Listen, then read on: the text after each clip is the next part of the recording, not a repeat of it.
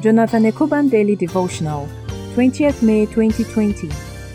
Title Grow in the Grace and Knowledge of Our Lord Jesus Christ, Part 3. Memory Verse, Titus 3 7.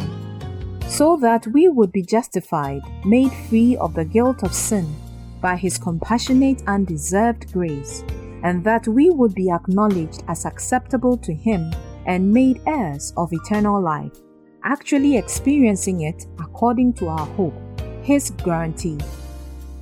Continuing the series on Grow in the Grace and Knowledge of our Lord Jesus Christ, another way to grow is to regularly depend on the grace of God.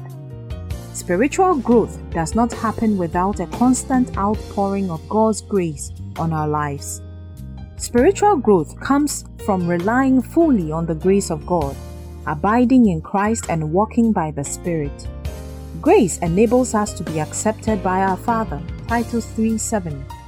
Because apart from Him, we can do nothing, John 15 5. Walking by the Spirit also produces in us the fruit that comes from Him, i.e., love, joy, peace, long suffering, kindness, goodness, faithfulness, gentleness, and self control.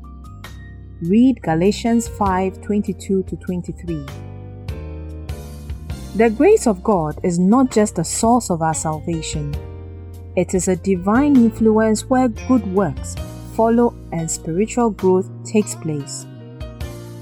Prayer Dear Lord, may I do your good, perfect, and acceptable will as I rely on your sufficient grace. Amen.